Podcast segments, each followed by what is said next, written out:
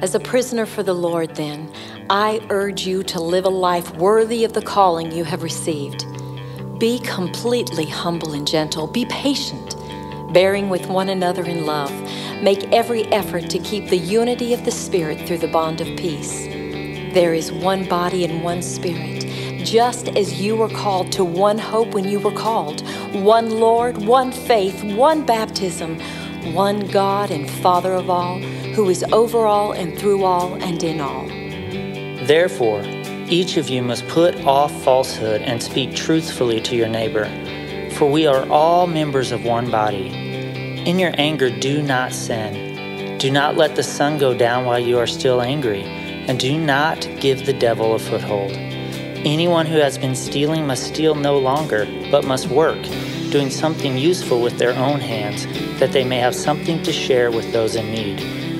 Do not let any unwholesome talk come out of your mouths, but only what is helpful for building others up according to their needs, that it may benefit those who listen. And do not grieve the Holy Spirit of God, with whom you were sealed for the day of redemption. Get rid of all bitterness, rage, and anger, brawling and slander, along with every form of malice. Be kind and compassionate to one another, forgiving each other, just as in Christ God forgave you.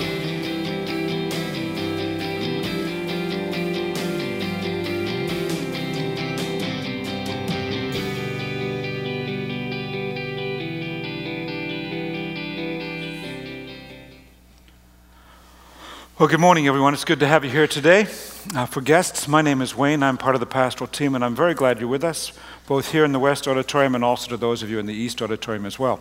I'd like to invite you to take a Bible, if you will, please, and turn to Ephesians chapter 4. And if you don't own a Bible, you'll notice here in the West Auditorium, there's one in the pew rack in front of you. In the East Auditorium, there's some carts there, some people moving around with them. We'd invite you to grab one of those Bibles. It's on page 1776 if you're using one of those church Bibles. As a matter of fact, if you don't own a Bible, I'd be thrilled if you'd take that home as our gift to you today, all right?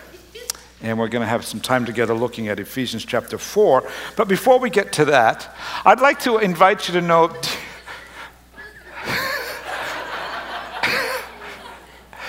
It's always interesting when people get tickled in church and they don't know what to do with it, isn't it? So I'd like to start by asking you to take a look at these photos on the screen behind me and or on the sides and see if you can recognize some of these board games, all right? Some of you are killing me here. What's that from? Chinese checkers. Why are you all laughing? Goodness gracious. Chinese checkers. You like the way I got dressed up for church, do you? Okay, we'll come to that. We'll come to that, okay? So that's Chinese checkers. What's that from? Monopoly, right, okay. If you get that card, what are you doing? And don't collect $200, don't go past go, right? Okay, what's the next one is? Snakes and ladders. Chutes and ladders, okay? All right, in Australia we called it snakes and ladders. We have that game down there, okay? Candyland, if you're a guy, you don't acknowledge that you know that, but it is. But you played that with, if you had a daughter, you played that with her somewhere along the line. And then this one is what? Pickup sticks. You know, I went to try and find a game of pickup sticks this week in any of the stores around town, can't find it. How sad is that? Okay, all right, so Hobby Lobby, there you go, all right. So, do you know how to play pickup sticks? All right, so what you do is you take all those colored sticks and you put them on a table and you let them fall apart, right there. And they can you guys show us that photo again? And depending on which stick it is, the goal is to pull those sticks out. For those of you who are kids, you're going, what's with that? Okay, you pull sticks out without, you're trying to say, how can we pull, the various colors get different points, and the black one was worth the most. Remember that? You see, it's all the way on the bottom of, it always was. And the goal was to make changes to the pile without the pile moving. And I thought of that this week when I was thinking about your life and my life, because it describes who we are at times. A situation, if you will, opens up in front of us. You know, you start a new job, you begin a new relationship, You develop a deeper Christian spirituality. It's all there in front of you like a group of sticks sitting on the table. And all at the same time, it's perplexing and jumbled and triangulated and complicated, and at the same time beautiful and compelling and intriguing. And you've got this task or this project, and you go, okay, I don't know where to start. What ones do I pull out? What ones do I leave? How do I determine what priority is important? What should I change first? It's the same for church life as well. You may be aware that one of my roles here is to help us as a congregation take a look at the overall nature of our congregation's ministry and regularly say, okay, what needs to be pulled out? What needs to be left and enhanced, and in what order? Today I would like us to look at Scripture together and see what does the Bible say about the options of life that are in front of us with each circumstance of life. What changes do we make that are God-driven, Holy Spirit-inspired, if you will? And after we kind of look at how you make those changes, what those changes might be, then we're going to have some implications for the church, First Christian Church, and for you as an individual. The reason I'm doing this is because, you know, the fall is coming, and with the fall, on the other side of Labor Day, there's always an influx of a lot of new people into the life of the church, and we're very glad for that. We're planning for that. But before we get to that, I thought it'd be helpful if we would go as a congregation, the people who call ourselves First Christian Church right now today, what are the things that hold us together before we get to the fall? What are the values that are important to us? So, you know, we have 4 core values here at First Christian Church. We've been looking at them throughout the month of August. We believe, first of all, that we need to, first priority, we respond to Scripture. What does the Bible say about any matter that's in front of us? Secondly, in conjunction with Scripture as our highest authority, then we ask, how is the Holy Spirit speaking to us as individuals and as a congregation? And then today, we're going to look at how do we embrace change as a church, and then next week, how do we build community? So with that in mind, let's read the same passage of Scripture we've been working with to start with, and then we'll move on from there. Ephesians chapter 4, verse 1 says this, "As a prisoner for the Lord, then, I urge you to live a life worthy of the calling you've received. Be completely humble and gentle. Be patient, bearing with one another in love." This is Ephesians 4, now beginning in verse 3. "Make every effort to keep the unity of the Spirit through the bond of peace." And then beginning in verse 4 is the passage of Scripture that you got on cards a few weeks ago. As a matter of fact, we put them in the program again today. Can you pull that card out? I want you to take it home, and if you're into memory work at all, this would be a great thing to memorize, okay? There's a card there inside your program. And so you go, memory work, I can't do that. Well, we're helping you out. We're helping you out here, okay? Ephesians chapter 4, Verse 4 says what? "There is one body and one Spirit, just as you were called to one hope when you were called. One Lord, one faith, one baptism, one God and Father of all, who is over all and through all and in all." What Ephesians chapter 4 says to us is what we've looked at in the past few weeks and where we're going again today. Is that it talks about, it's written to an individual congregation. One guy, the Apostle Paul, writing from prison, is writing to one congregation at Ephesus, and he's saying, these are the things you need to know. And it's about life together and unity within the story of a congregation. And over the last few weeks, we've reviewed this passage along with other verses from Scripture, from this chapter. And we've learned, like for example, we learned last week that one of our goals of as a congregation is found in verse 13, that the church is to work together until we all reach unity in the faith and in the knowledge of the Son of God and become mature, attaining to the whole measure of the fullness of Christ. In other words, we as a people are to work with each other within the context of unity, and we're going to cause each other to grow up in Christ, to be mature. And if you think about it, maturity is the game of pickup sticks all over again.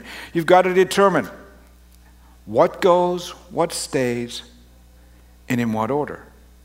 You can put it this way. Because there is one body, because there is the work of the Holy Spirit, because of the call to maturity, Ephesians 4 gives us some very specific steps as to how to bring that all about and what kind of change we should make in the midst of that. Read with me now beginning in verse 25. Ephesians chapter 4, verse 25 with the idea that since we have this business and this understanding that we are one body, that the Holy Spirit is working among us, that the Scriptures speak into our lives, and that we are people who will say, we're going to let that Scripture and the Holy Spirit guide us into greater maturity. Maturity means we have to change. How does that work? Well, in verse 25, we read this. Therefore, each of you must put off falsehood and speak truthfully to your neighbor, for we are all members of one body. In your anger, do not sin. Do not let the sun go down while you're still angry, and don't give the devil a foothold. Anyone who has been stealing must steal no longer, but must work, doing something useful with their own hands, that they may have something to share with those in need. Do not let any unwholesome talk come out of your mouths, but only what is helpful for building others up according to their needs, that it may benefit those who listen. And do not grieve the Holy Spirit of God, with whom you were sealed for the day of redemption. Get rid of all bitterness and rage, anger, brawling and slander, along with every form of malice. Be kind and compassionate to one another, forgiving each other, just as in Christ God forgave you. Did you see at the very beginning of verse 25, it says put off something? Put off, in other words, change, make a change. Get rid of some old behaviors, and he'll list them. Get rid of some old behaviors, if you will, that don't fit you, that aren't designed for your shape. If you're a follower of Jesus Christ, God is working in you, and it's time to put away some things that you used to do and to put on some new things. As a matter of fact, it's found in verse 22. It says, put off your old self, which is being corrupted by its deceitful desires. Do that to be made new in the attitude of your minds, and put on a new self. Put something off, take it off, put on something new, created to be like God in true righteousness and holiness. Some of you have been noticing my swell jacket that I'm wearing today. You go, Wayne, why are you wearing that jacket? It's a little too big for you. Do you think? It's a size 58. I've never been a size 58. But apparently this is, if you're a size 58, this is what you wear. And fair enough if you do, but when it doesn't fit, it looks stupid, doesn't it, right? For many of you in the room, for all of us in the room, we'd say, if we have made a decision to follow Jesus Christ, we've grown, we've changed. Or you put it this way, I'm in better shape than I used to be. I've slimmed down. I've done some dieting spiritually, and I've figured some things out, and I have a better spiritual appearance. Now, there is a past, of course. There are old habits and old ways of thinking. There are old behaviors, old lifestyles, old worldviews. But do you know, friends, if you're a follower of Jesus Christ, there is now a new reality. There is now a new look for you as God sees you and as others see you. As other people are looking at you and say, hey, look at Joe, look at Betsy, what's happened to them? He's different. She has a new approach. She's growing spiritually. What's with that? And some of you are going, Wayne, the jacket looks ugly. Well, you know what? So does non-Christian behavior when Christians are doing it. Friends, take off the old stuff. Get rid of the things that don't fit any longer. If you've been made new in Jesus Christ, you've been made new. You don't have to live with the old stuff anymore. Paul says, put off that, put on the new attitudes. It's all about change. If you're part of the life of this church, you remember that we talk about change with some regularity around here, not only as individuals, but as a congregation. The people of First Christian Church embrace change corporately and individually. After all, you wouldn't want me as your pastor to say, well, at church, let's just keep doing things the way we've always done them. You wouldn't want me to say to you as an individual, well, it's okay. It's okay if you continue to mess up your life or relationships or career or finances or marriage or your neighborhood, or it's okay if you continue to mess up your eternal destiny. Go ahead. It'll be all right. Keep wearing the old jacket. No. You expect me to expect better things out of you, don't you? You expect me to call you to better and new ways of thinking, to new life approaches, to new depths of Christian maturity and Christian spirituality. And that requires change. I know it's not easy, and at times it's painful. It's like buying a new pair of shoes, right? You buy a new pair of shoes and you go, you put them on and you go, well, they look really good, but they don't fit quite right because they're just, I could wear my old shoes. I've kind of worn them in, right? And you go, I really like the way the old pair fit. But if you want to look sharp, what do? You put on the new pair of shoes, and sure enough, within a couple days, you've worn them in, and now suddenly you're looking really, man, look at that dude's shoes. Look at that. Ha. And yet, why do we say, well, I'm going to keep doing the things I do. It's like wearing an old pair of shoes that are worn out, and you got to say, no, I got to change. I got to make some different, I got to embrace change. Now, we've done an exercise around here in the past about how we embrace change. Perhaps you remember it. As a matter of fact, I want you to stand up and see if you can do it. Those in the East Auditorium, come on, I want you to stand up right now. East Auditorium, we're relying on you to lead the charge here. Does anybody remember how we demonstrated we embrace change around here? All right, do you remember? It means you have to get your arms out real wide and you're gonna. Embracing change here means that you're gonna kinda touch other people and it's gonna be really weird. And what do? You embrace change, right? You embrace change, right? Okay. It's like we're going to take it in and I'm going to go. It's going to be different in the days ahead. You may be seated, all right? And some of you going, oh, I feel like...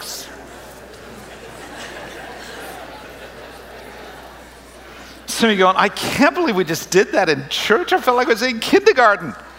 Well, I really wanted you to experience it today for this reason. You had to, in order, if you will, to demonstrate that, not only to me and to everybody else, but to your own self, you had to stand up, you had to move, you had to do something. It took some effort. Friends, if you want the status quo to remain the status quo, you can kind of lay down on the couch. But we don't need any spiritual couch potatoes here. We don't. We want people who are alive, who are engaged with God's work in their lives, and who are growing spiritually and saying, you know what? This week, going into the fourth week of August this year, I'm going to be different than I was last week. God's going to work in me. I'm going to become more mature. I'm taking off the old clothes. I'm putting on the new clothes. And to that end, then, if that's how we understand change around here, can I tell you how that's going to impact us as a congregation, and then as individuals? I want to say, first of all, to you as a church, congratulations. Your ministry to others is prompting more changes coming to our life together. Congratulations. There are lots of churches that say, we haven't changed in a long time. I want to go, well, that's really sad. That's really sad. But we change a lot around here because we say, how can we impact people's lives? And if we want people to know Jesus Christ, that has implications. We don't get to keep doing things the way we always have. Let me see if I can explain it this way. Last fall, we stepped into a new understanding of managing our building's limited resources, the limited space we have when it comes to the number of people who attend here for worship.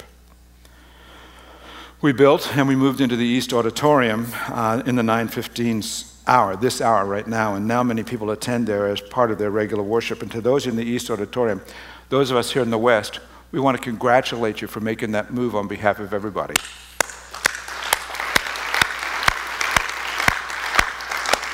Because those in the East Auditorium, you can't see it, but virtually almost every seat in this room is taken right now, which is great news.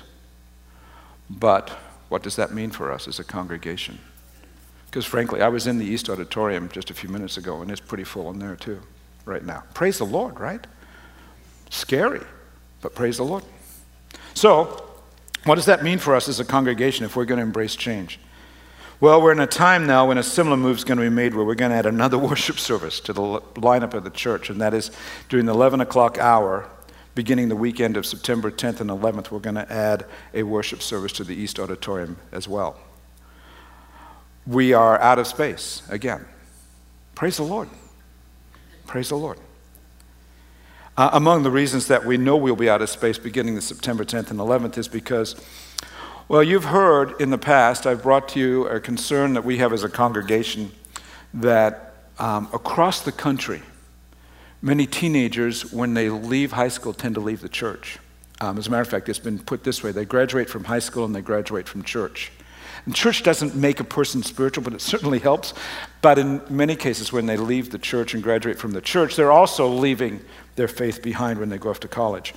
We put a group of people together and we said, we want you to look at this. Is this impacting our congregation? We actually sent them a number of times out to California where there was a consortium of congregations like ours coming together and saying, what is your research showing? And so they went out there a number of times. And coming back from this national research, here's the best finding we can give to you as to how to help keep kids in the faith after they leave and go to college. It happens in the years prior to when they leave. And the number one component that causes kids to stay in church when they go off to college is that in the last 4 to 5 years of life in high school and junior high, they're in adult worship, not teen worship. They're not separated. So for many years, our teenagers have been meeting at 11 o'clock or some hour thereof while the adults are in worship. The teens have had their own worship services, and we're going to shift that beginning the weekend of September 10th and 11th. Their programming and their individualized worship services are going to move to Sunday afternoons and Sunday evenings, and that's all good. But to say that we're going to invite 150 kids into where are we going to put them, right? So, and that's not even including the people who we know are coming because we're doing finding your way back to God. I mean, so we're adding this extra worship service. We want to create room for guests. It's not just about our teenagers, but our whole community, and that requires more seats. See, we are a church, seriously, friends, we are a church that embraces change for the sake of others. May I remind you, we're still reaching to speak to 10% of our community in 10 years. We have 8 years left on that mission. We've engaged other congregations in that endeavor, and starting on September 10th and 11th, we're also, with 17 other congregations across the city, we're going to be starting this series called Find Your Way Back to God. And they're looking to us for leadership in this regard. And so it's really good that we're saying, okay, we're going to reach 10% of the community, and these other churches are joining us in that endeavor. And they're all going to participate. And as you leave today, these yard signs will be available. Put one in your yard, because here's what can happen. You'll have one in your yard, the Baptists will have one in their yard, the Methodists will have one in their yard, and if you can get a bunch of people in your community to be talking about this together, who knows what might happen in your neighborhood. You did love where you are, and you've reached into the neighborhood, you've done your block parties and that sort of stuff. Put it perpendicular to the road. The Baptists might put theirs this way, but we'll put our, the Christians, we're going to be smart. The Methodists, they have their own methods, but nonetheless, I couldn't resist. Our Baptist friends are going to come after me now. They'll be at the doors as you leave, all right?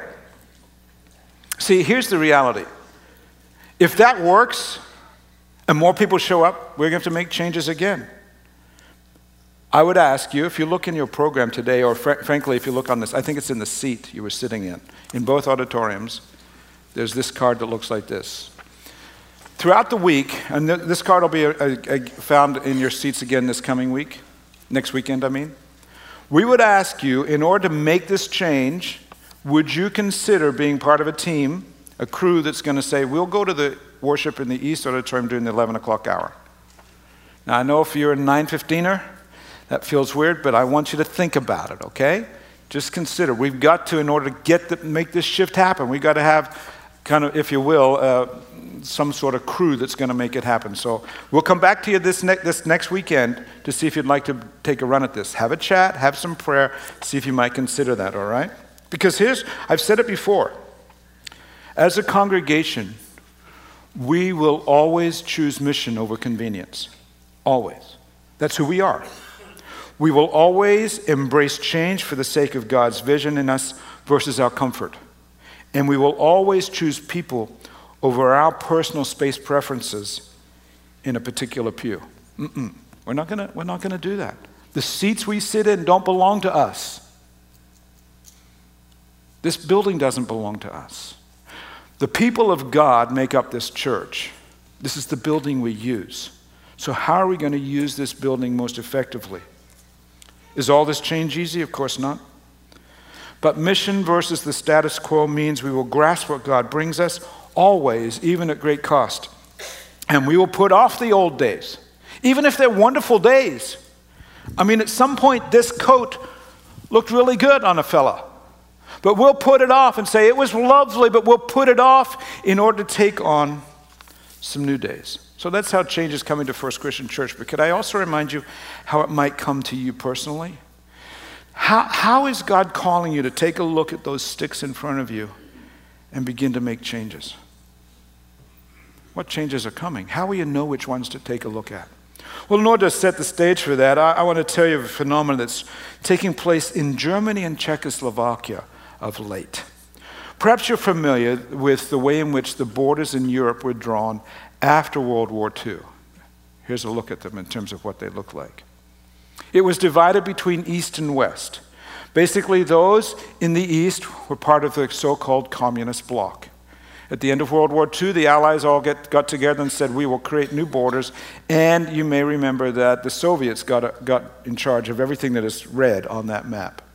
And they built a fence between the East and the West. Two differing forms of government, two differing ways of how and which life was going to be done. And people were thus unable to travel back and forth. That fence was known as the Iron Curtain, right? It was literally guarded all the time. I crossed it many times. Listen, I crossed that Iron Curtain many times back in our younger years. It was to keep people from going back and forth. But when the wall began to fall down, when the Berlin Wall fell down in November of 1989 and in the years later, the line between the two forms of government began to disappear. In fact, the Czech Republic and Slovakia, along with Germany and Austria and a few other nations, formed an agreement called the Schengen Agreement. And that was that there will not be people borders between our nations any longer. And the Schengen Agreement said that people could flow back and forth across what eventually became, just if you will, an imaginary border. It was there, but there was no longer a fence there, and so people could live and move where they wanted to. And that's what people did. But deer did not. The Caspian Red Deer is indigenous to that area of Europe. Prior to World War II, it was one large herd that traveled back and forth between East and West, and it wasn't any big difficulty. But when the fence went up, that split the herd in two. And the Caspian deer, for decades, lived, their relatives, if you will, lived on separate sides of the fence. The fence came down, but they never rejoined together. Why is that? Well, beginning in the late 1940s, all the deer that were born from 1940s onto 1989, when the Iron Curtain came down, they had never traveled back and forth. Deer lived for about 10 years. They know where to travel based on what their mother tells them in their first year of life. So in the first year of life, and that fence goes up, they know they can't get over there. So for decades, generation after generation after generation of deer, they get stuck. And then when the fence came down, they have no, if you will, corporate memory that they could go back and forth.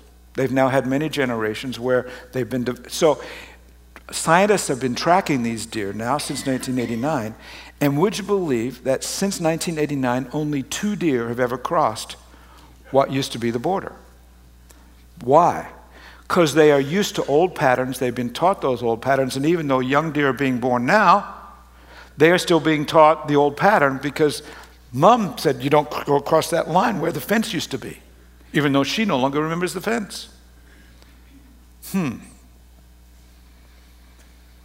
deer won't change, even though there's complete freedom to seek out new lands,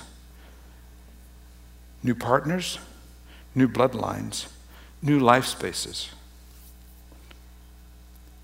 That's not you, is it? That's not you. You with the freedom to do and take on new attitudes and new possibilities and new behaviors, you're not living like there's a fence where you can't step across that, are you? Ephesians chapter 4 is challenging you to move into new places of freedom. Don't get stuck in bad places of behavior or attitudes that are really no longer there. Are you living behind the fence that Christ already tore down? Remember, Jesus' blood covers a multitude of sins. It covers all sins. And yet, why are you living? You're not living, are you, as if those sins are still in play? Are you living as if you're wearing old clothes? What pickup sticks need to go first? How do you make a decision? What does Scripture say? Look again. Passage of Scripture, already read it. Ephesians chapter 4, verse 25. You must put off falsehood. Speak truthfully to your neighbor, for we're all members of one body. In your anger, don't sin. Do not let the sun go down while you're still angry, and do not give the devil a foothold. Anyone who has been stealing must steal no longer, but must work, doing something useful with their own hands, that they may have something to share with those in need. We read out loud with me the next verses. Do not let any unwholesome talk come out of your mouths, but only what is helpful for building others up according to their needs, that it may benefit those who listen.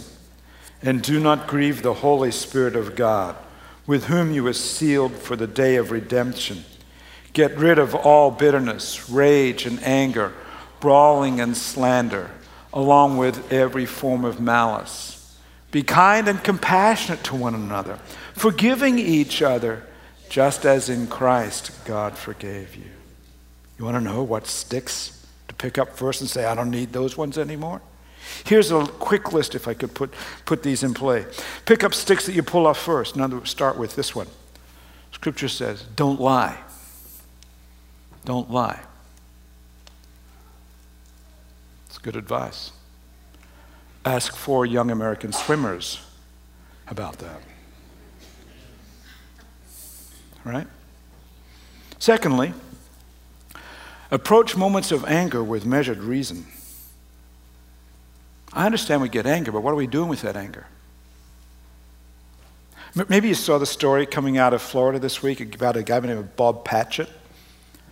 Robert, 42 years of age, got in a road rage incident with a young man this past week, 7 o'clock in the morning. I mean, he was angry at 7 o'clock in the morning. Got out of his pickup, went back to this guy who shot him, killed him. When the police arrived, they found the guy with the gun, his name was Durham. They found Durham leaning over Padgett's body, trying to give him CPR to keep him alive. Padgett died, 42 years of age. The police have said they're not going to charge Durham. He's not going to be arrested. They have no reason because of the way in which Padgett, the guy in front, responded to the guy behind. He's dead. The guy who shot him is not being charged. There's more to the story, though. In 2001, Bob Patchett, the same guy that's dead today, was in another road rage incident in which he killed a guy. A guy named Timothy Gibbs, who was a grandfather. He was found guilty of road rage, a felony, was sentenced to prison. He spent 11 years in prison. He was released 4 years ago. And yet the irony is that again, in another matter of road rage, this time he was the one who was shot and killed. I think he has a problem with anger. Timothy Gibbs, the guy who was killed back in 2001, his widow had this to say about Padgett's death this week. She said, I know it's not the Christian thing to say, but it feels like poetic justice. It's a shame he didn't learn his lesson while in jail.